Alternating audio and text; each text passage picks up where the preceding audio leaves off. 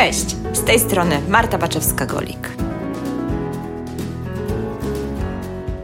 Rynek nieruchomości, biznes, inwestycje, czyli podcast Ruszamy Nieruchomości.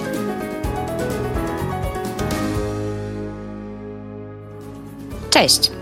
Marcina to chyba już tym razem nie muszę przedstawiać, a jeżeli jeszcze nie wysłuchałeś poprzedniego odcinka, numer 104, to gorąco zachęcam Cię do zrobienia tego, bo oba te tematy mega się ze sobą łączą. We wspomnianym 104 odcinku rozmawialiśmy z Marcinem o tym, jak wygląda procedura zakupu nieruchomości od syndyka, a dziś skupimy się na tym, jak wygląda upadłość konsumencka w Polsce.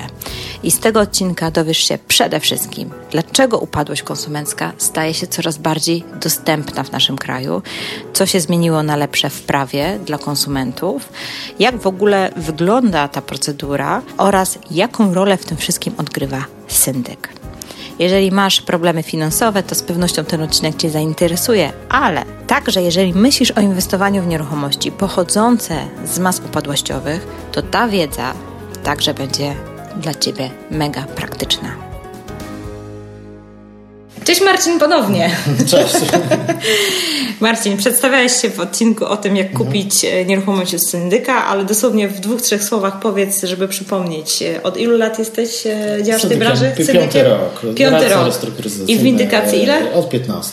Dobra. Wspominaliśmy też, będę się dzisiaj odwoływać mocno do odcinka o tym, jak kupić nieruchomość od syndyka, bo tam już dużo mówiliśmy o mhm. upadłościach konsumenckich, więc odsłuchajcie sobie ten odcinek także, bo to w kontekście zakupów nieruchomości nieruchomości od syndyka nie dało się nie wspomnieć o tym.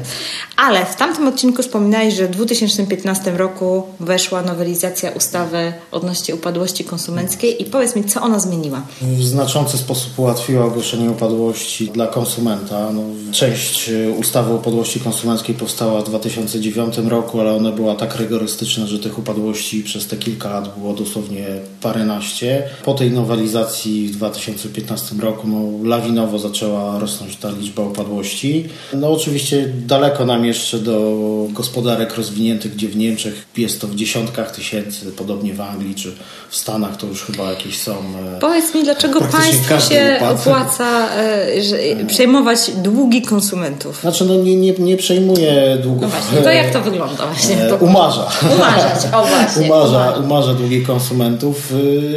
No, jest taka polityka drugiej szansy. Często, jak wiemy, ci dłużnicy mają te długi od lat 5, 10, 20. No, gdzieś kiedyś słyszałem, że ktoś się śmiał, że zabójstwo w Polsce się przedawnia, ale długi to już nie. No bo tak de facto, jeżeli wierzyciel jest świadomy i co odpowiedni okres czasu idzie do komornika, no to do niedawna mógł no, no do końca życia, do emerytury czekać e, i tego dłużnika ścigać. No i jakby państwo, ustawodawca to wyciągnął e, rękę. No i jest to, jest to według mnie też e, korzystne, no bo e, likwiduje w jakiś sposób szarą strefę, no bo ci ludzie z reguły przecież gdzieś pracowali, funkcjonowali, no tylko funkcjonowali poza oficjalnym obrotem. No nie mieli rachunku, pracowali na czarno, tudzież na jedną którąś umowy, no i, i, i oficjalnie obrót gotówkowy wzrasta. Tak, obrót gotówkowy. No, i rzeczywiście, rzeczywiście tutaj jest ta możliwość, żeby tych ludzi przywrócić, no powiedzmy, do obrotu gospodarczego. No, taka, taka była intencja ustawodawcy. No i to żeby normalnie się, zaczęli pracować, tak, zakładać działalność. Płacić podatki. No, płacić podatki. Się, a no, te, te wierzytelności, te długi, no i tak w znacznej mierze już nie były ściągalne. No praktycznie z nich nigdy, no bo jeżeli ktoś nic nie ma, a ma set tysięcy czy miliony, to, to, to wiadomo, że nikt z niego się nie odzyska. Ma miliony tylko na minusie. Tak, na minusie. Milioner na minusie. Lub, lub potrąca się z emerytury nie, my się, zł. my się tak śmiejemy, ale to są często bardzo trudne i nie, no, dokładnie. Znaczy, tak? tak, no tak, no skutki, skutki są Jestem ciekawa, jaki, tego, taki... jaki procent jest tak naprawdę tych osób, które mają faktycznie problemy takie, który, gdzie, gdzie to jest takie, wiesz, takie z wyrachowania, że ktoś mhm. to zaplanował. Myślę, że to w sumie nie jest aż nie, taki duży ja naprawdę zajmując się tą windykacją przez wiele lat, to no, takich wybitnych, wyrachowanych dłużników to uważam, że spotkałem niewielu, gdzie tu zaplanowali. No, wiadomo, że ludzie się bronią, uciekają z tym majątkiem, no, no, no taka natura. Tak, ale co innego bronić się i uciekać, jak już jesteś w tej sytuacji, bo wpadłeś w tarapatę, a co innego po prostu wyłudzić i potem się migać, nie? Nie, I to w dokładnie. sposób to taki zamierzony, naprawdę Z wiesz. perspektywy tych 15 lat naprawdę niewielu spotkałem i często to klientom swoim mówię, że to, że to są jakieś pojedyncze przypadki. No. Mhm. Też tak myślę, że, że, że no, wiadomo, osób, osób, które mają problemy Gdzieś z tam- wypłacalnością jest jest, sporo, no. ale większość to jest no, po prostu życie. No, jakieś takie Gdzieś scenariusze ponapisywało, że... Historia demonizowana, że tu dłużnik jeździ Mercedesem i ma się dobrze i nic nie ma. No, są takie przypadki, takie ale to jest naprawdę bardzo, bardzo mało. No. Tak, tylko ja też mam takie wrażenie, że nawet jak tak jest, że jeździ tym Mercedesem, to bardzo często nie dlatego, że on sobie to zaplanował, tylko po prostu się umiał odnaleźć w nowej No. rzeczywistości. No bo już skoro tak wyszło, przeszedł swoją traumę, przeżył co miał przeżyć, no trzeba było żyć dalej, nie? Dokładnie. Więc, więc odnalazł się na nowo. Ale też mi się wydaje, że takich osób, które z premedytacją po prostu sobie zaplanowały, że pooszukują, a potem będą się migać, jest niewiele. Dobra, słuchaj, powiedz mi, kto w ogóle może ogłosić taką upadłość konsumencką i może, o, jeszcze zanim mi o to powiesz, jak, jak, co się właśnie dokładnie zmieniło w tej ustawie z, pomiędzy tym 2009 a 2015 rokiem? Dlaczego wtedy tak mało by było, było tych upadłości, a teraz już ta furtka się trochę otworzyła i widzimy znaczny wzrost? Co się zmieniło? Powiem szczerze, nie pamiętam jakie były te zapisy w tej wcześniejszej, aczkolwiek musiało miała być być e, no ta, ta definicja tej osoby, która, która może ogłosić tą upadłość, tam była taka ściśle, że musiała być to choroba, siła wyższa, ktoś mu się dowodni, że nie wiem, no, zachorował na ciężką chorobę, nie jest w stanie, kalectwo, no i, i siłą rzeczy katalog takich osób był mały. No tutaj to zostało rozszerzone no takim e, przesłanką e, negatywną do głoszenia upadłości jest ta definicja nieumyślnego niedbalstwa. No ogólnie niedbalstwa, zaciągania pochopnego zobowiązań finansowych. No wszystko jest to oczywiście kwestia ocenna sądu i też e, tutaj po tej nowelizacji te względy humanitarne, mimo że ktoś mógł niefrasobliwie zaciągać te kredyty e, gotówkowe czy, czy Czyli sąd już tego nie inne. bada. No w przypadku, nie wiem, choroby tych względów humanitarnych sąd może od tego odstąpić. On jeszcze to bada i mniej więcej chyba 40% upadłości, tych wniosków o ogłoszenie upadłości w Polsce jest teraz oddalonych no, z różnych powodów. Aczkolwiek prawdopodobnie w przyszłym roku będzie kolejna nowelizacja tej ustawy i to ma być już niebadane. Słyszałem, że w ogóle ma być niebadane do pierwszej upadłości, czyli ma być dopiero przy drugiej upadłości to badane. A Czyli ile w ogóle może mieć upadłości? E, No, w tej limit? ustawie raz na 10 lat można mieć. Raz na 10 lat możesz upaść, Ale tak. w, w, po tej nowelizacji, no jakby ma już sąd z tego nie badać, ma być to z automatu praktycznie każdemu ta upadłość ogłaszana.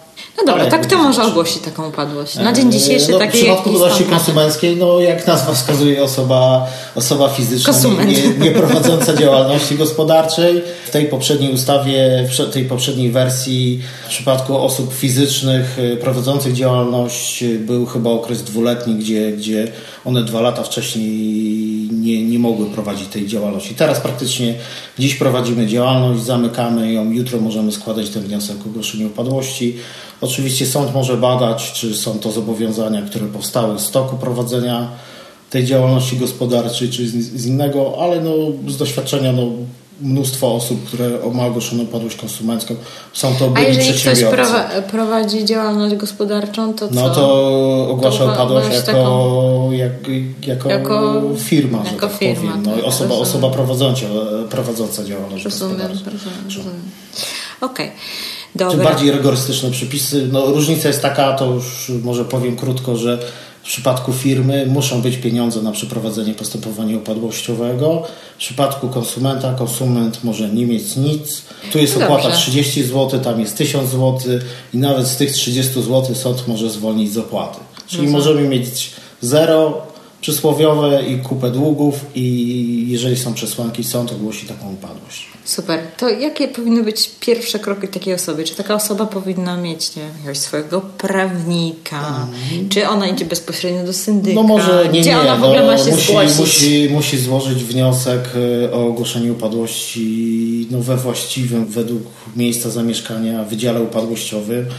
Tych wydziałów upadłościowych chyba jest 18 w Polsce teraz. Łatwo jest znaleźć w internecie. No jest do wypełnienia formularz, no, który jak każdy formularz niby jest prosty, ale, ale można w nim popełnić y, wiele błędów. No na pewno jest dużo wzorów, dużo osób to robi samodzielnie, dużo osób robi to w przypadku takich stanów bardziej Ale są chyba też organizacje, które tak, pomagają e, w takich sytuacjach, nie? Dokładnie. dokładnie Znasz jakąś które, taką? Kojarzysz no, jest może? ta darmowa pomoc prawna. No, przez państwo na pewno no, trochę tych wniosków pomaga Mhm. sformułować. No, no nie, nie, jest to procedura do przejścia, no jak to są. Okej, jeżeli- czyli składa wniosek, no wiadomo, z wnioskiem trzeba Mhm. sobie poradzić albo samemu, albo faktycznie poszukać pomocy gdzieś w jakichś organizacjach.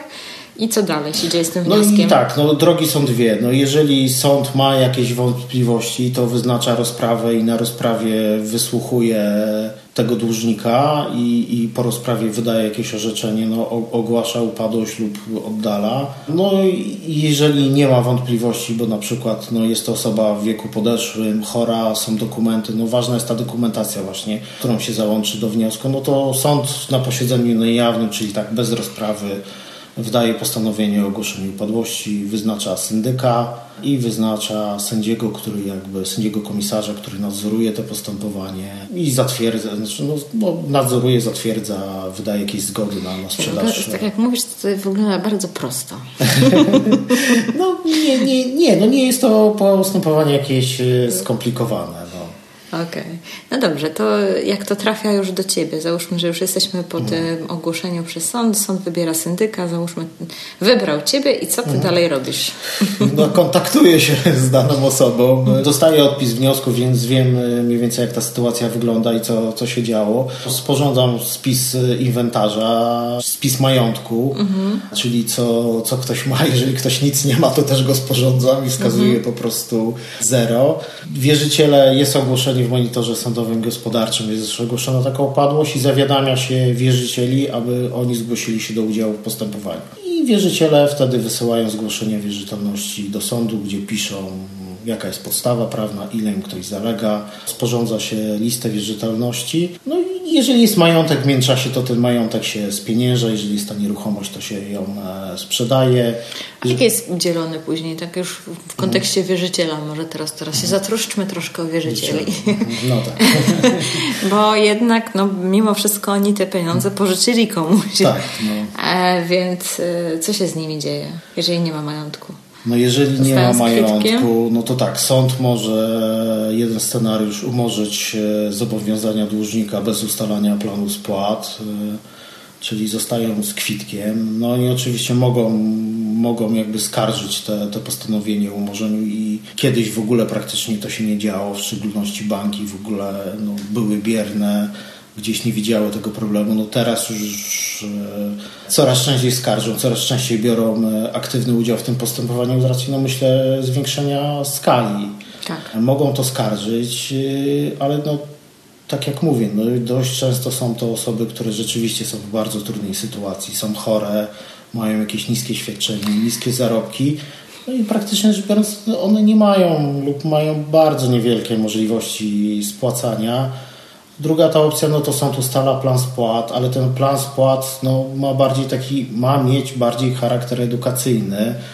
No, czyli gdzieś, nie wiem, sąd wyznacza po 200 zł yy, maksymalnie na okres 36 miesięcy, no nie wiem, wyznaczy, nawet jak wyznaczy 500 zł na okres 36 miesięcy, no przy, przy średnich długach, nie wiem, które wynoszą 100-200 tysięcy, no w tych dużych miastach, no potrafią wynosić no, po Miliony. 500 i po, po, no, i po miliona, no miałem takie upadłości, gdzie było to po te Tak. miliona.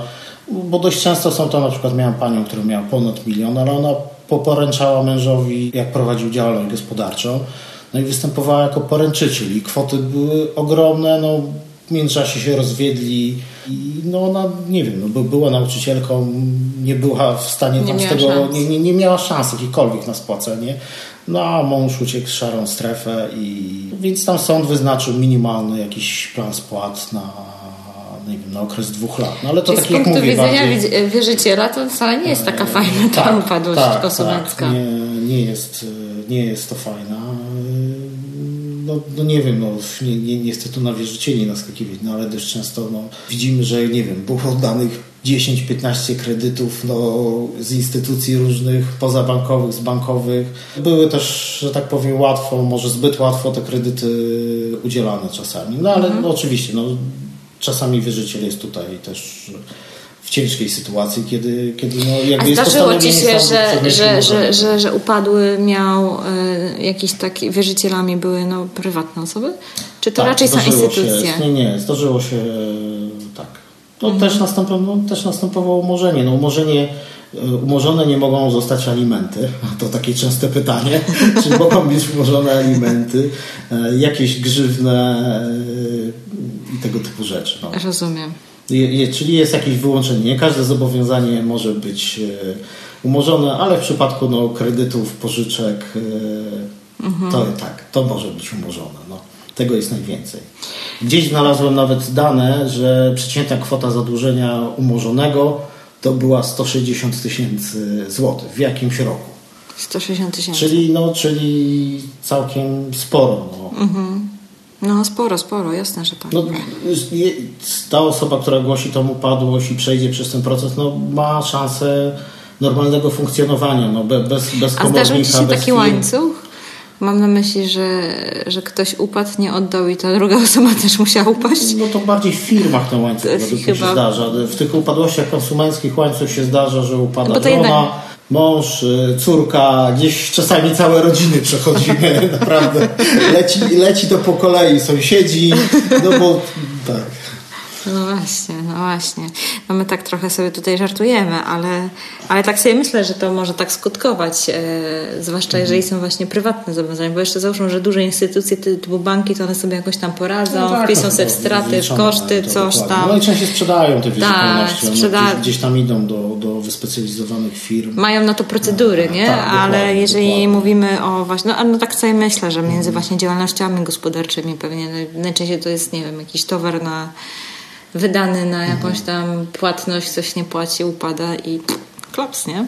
Tak, no ale to też, to też należy powiedzieć, że to z reguły są poprzedzone wieloletnimi egzekucjami, gdzie, gdzie, gdzie ten wierzyciel no, nie uzyska, nie uzyska, Nie tego uzyska. zwrotu środku.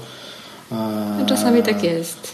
Plus jeszcze, plus jeszcze jest taki, dość często to się z, zdarza, że można tam ogłosić upadłość w momencie, kiedy nawet komornik sprzedał tą nieruchomość, e, a ta procedura w sądzie jest na tyle przewlekła w przypadku sprzedaży przez komornika, że zanim te pieniądze pójdą do wierzyciela, to potrafi upłynąć rok albo i dwa. I Jeżeli jest ogłoszona upadłość, to postępowania egzekucyjne przez komornika są zawieszone, a później umorzone i te pieniądze trafiają do masy jakby upadłości. Upadłości.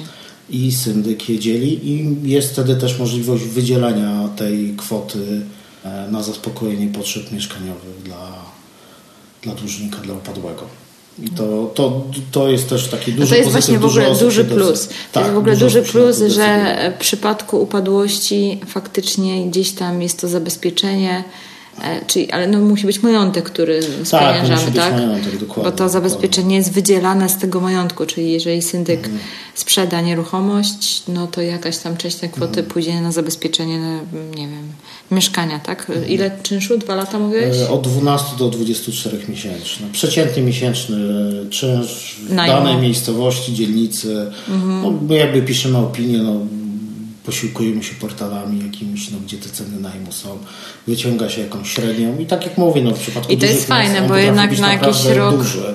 Tak, e, w przypadku jeszcze, nie wiem, rodziny czteroosobowej czy trzy, gdzie tych pokoi musi być więcej, naprawdę potrafią być to duże kwoty i jakieś tam funkcjonowanie na początku Zapewnia. Za, tak, zapewniają. No. Super, super. No dobrze, e, myślę, że powiedzieliśmy o chyba takich najważniejszych rzeczach. Czy może jeszcze coś Ci przychodzi do głowy, o co nie zapytałam w kwestii upadłości konsumenckiej? No to, to że, że opłata jest te 30 zł jest, y, jest niewielka, to już mówiliśmy. Nie trzeba mieć tego majątku, to też mówiliśmy.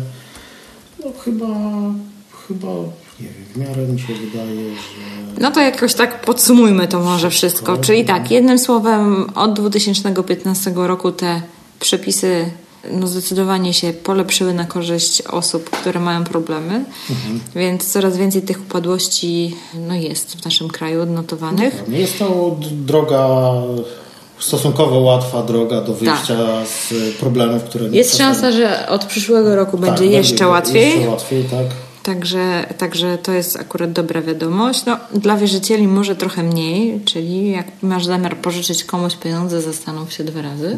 Dokładnie. Lub zabezpieczenie. tak, ryzyko, ryzyko jest po twojej stronie, więc e, tak to wygląda, bo jak ktoś później upadnie, no to jak będzie majątek, dokładnie. to jeszcze pół biedy.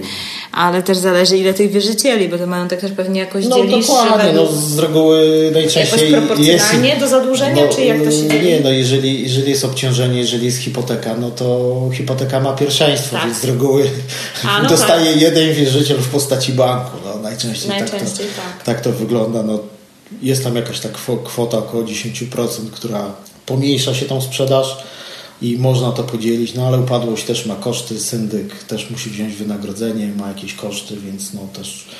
E, Bo ja rozumiem, że wynagrodzenie syndyka co jest z tej masy upadłościowej Tak, z tej masy upadłościowej, tak, z masy upadłościowej, jeżeli nie, ma... nie ma, jeżeli nie ma, to ze Skarbu Państwa ze skarbu może być. Państwa. Lub czasami sąd ten plan spadł, to właśnie te koszty, te wynagrodzenie syndyka jakby w ten plan spadł daje, gdzie ten padł na Skarb Państwa płaci, a sąd tymczasowo wypłaca syndykowi jakieś to wynagrodzenie. Rozumiem. Czyli ty jesteś zabezpieczony. No jest. w no. tym interesie. Ono, ono, nie jest tak duże jak u komornika w przypadku sprzedaży no, Komornik ma chyba do 15%, tak, nie? komornik. To jest właśnie plus tej upadłości, że komornik bierze te około 15% sprzedawanej nieruchomości.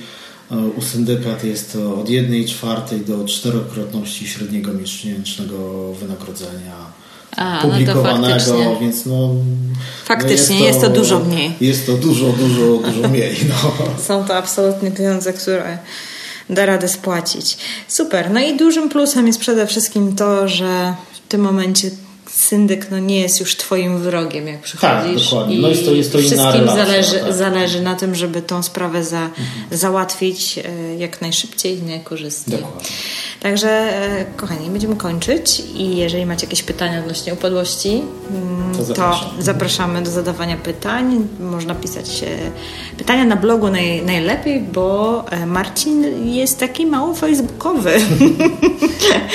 Więc pod odcinkiem zapraszamy do zostawiania komentarzy, pytań.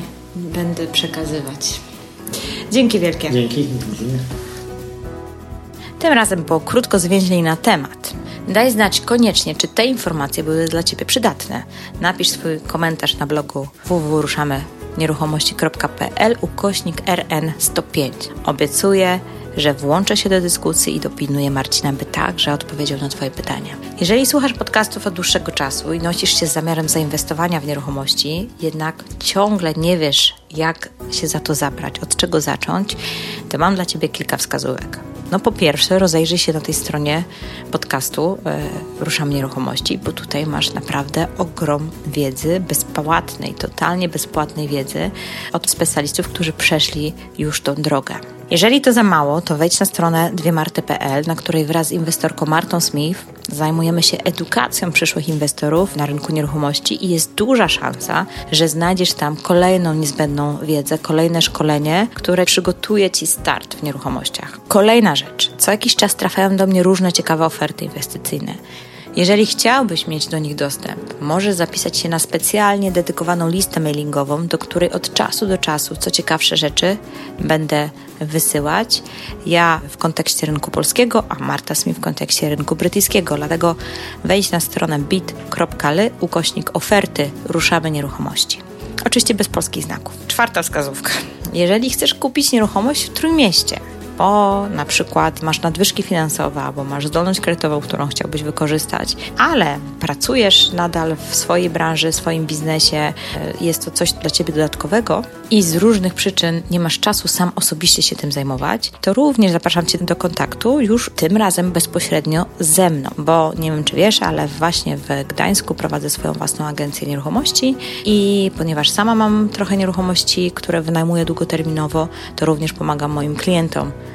nabywać takie nieruchomości i potem je obsługiwać tak, że klient totalnie nie musi się niczym martwić. Więc jeżeli myślisz o takim pasywnym inwestowaniu i to właśnie tutaj w rejonie Trójmiasta, to bardzo zachęcam Cię również do kontaktu. Możesz napisać do mnie maila na adres marta.ruszamynieruchomości.pl ale w ogóle jak wejdziesz na stronę ruszamynieruchomości.pl to tam masz możliwość wejść na moją stronę agencyjną Ruszamy Nieruchomości Agencja lub na podcast. Więc wejdź na stronę Ruszamy Nieruchomości Agencja, tam też znajdziesz mój kontakt. I coś takiego nowego jeszcze się pojawiło w mojej przestrzeni agencyjnej, o czym coraz częściej i mocniej myślę i sama patrzę w tamtym kierunku. Być może myślisz o zakupie nieruchomości w jakimś ciepłym miejscu. Nawiązałam współpracę z biurami pośrednictwa w Hiszpanii i mam takie możliwości, żeby pomóc Ci nabyć również i tam nieruchomość. Także koniecznie wejść na stronę www.ruszamynieruchomości.pl Agencja Ruszamy Nieruchomości. Znajdziesz tam kontakt do mnie, pisz. Sukcesywnie będą się tam również pojawiać oferty z Hiszpanii, a jak się zapiszesz na tą listę mailingową, to od czasu do czasu też będę wysyłać jakieś ciekawe oferty właśnie z tamtego rynku. Mam nadzieję, że tych pięć wskazówek w jakiś sposób pomoże Ci wystartować w nieruchomościach. To by było na tyle w dzisiejszym odcinku. Wielkie dzięki za wysłuchanie go do samego końca. Pozdrawiam Cię bardzo serdecznie i do usłyszenia niebawem.